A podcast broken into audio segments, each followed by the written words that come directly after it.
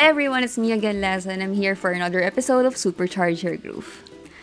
I came across this post on Facebook where it says, or highlighted the many times the writer quitted. And when the boss mentioned, or the mentor rather, sorry, sorry, the mentor mentioned, magaling ka sana, so you have the habit of quitting. Well, I'm here to validate your quitting journey. Or probably answer kung oras na ba para mag-quit.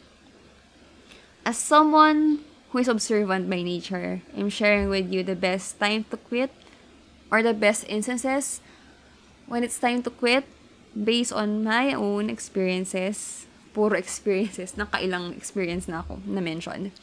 And the people closest to me is another. May-mention ko siya ulit. Experiences. Okay.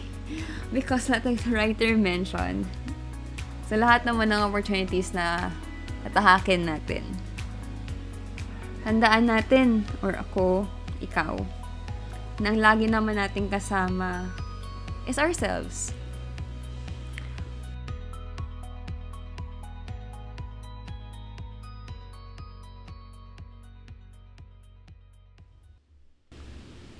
Alright, as mentioned, ang kasama natin ay yung sarili natin. So, here are tips or instances when it's time to quit. First is if it takes a toll on your mental health. Given. Well, this is a given. And you will hear this a lot. Well, sadly, burnouts are normal already. I mean, you have to live with it na. But, if it takes a toll, I mean, if it reflects physically, meaning nagkakasakit ka na and you're not the usual you anymore, then maybe it's time to think about it. Second is values misalignment. Being in a company or industry is like a cult, and through the years, our values and principles sharpen as well. So if you're in an industry that is not aligned to the principles principles principles that you believe in, then maybe it's time to think about it. Okay? Third is greater opportunities. I have this friend who is a job hopper, but is very strategic about it. So what she does is when she quits, she quits for something greater. Always. Higher position, higher salary, better learning opportunities, and whatnot. So if you are also given this opportunity, then maybe it's also time to think about it. After all, I'll echo what was mentioned na sa lahat naman ng opportunities na pupuntahan mo, tandaan mo ikaw ang lagi mong kasama. So, might as well go for something greater. Feeling ko kasi, yung person na nag-quit or yung writer na yon is just quitting for something of the same level well, I myself is a, I am, I admit na, ganon din ako dati. I would not, I would quit or resign to, for something that is of the same level lang. Probably with a higher salary, but of the same position lang, etc. So, hindi siya strategic. Dapat talaga for something greater, higher position lagi. Aim for whenever you resign, if you're in a corporate, whenever if whenever you resign, always apply for a greater position or a higher position rather. So if you're in an entrepreneurship, I am also in an entrepreneurship field as a freelancer or a part-time business consultant. I always make sure na yung projects na kinukuha ko is something great, something na I am, will be proud of when it's in my portfolio. So, hindi siya yung basta-basta ka lang tanggap ng tanggap and then you'll just dread about it at, the end of the day.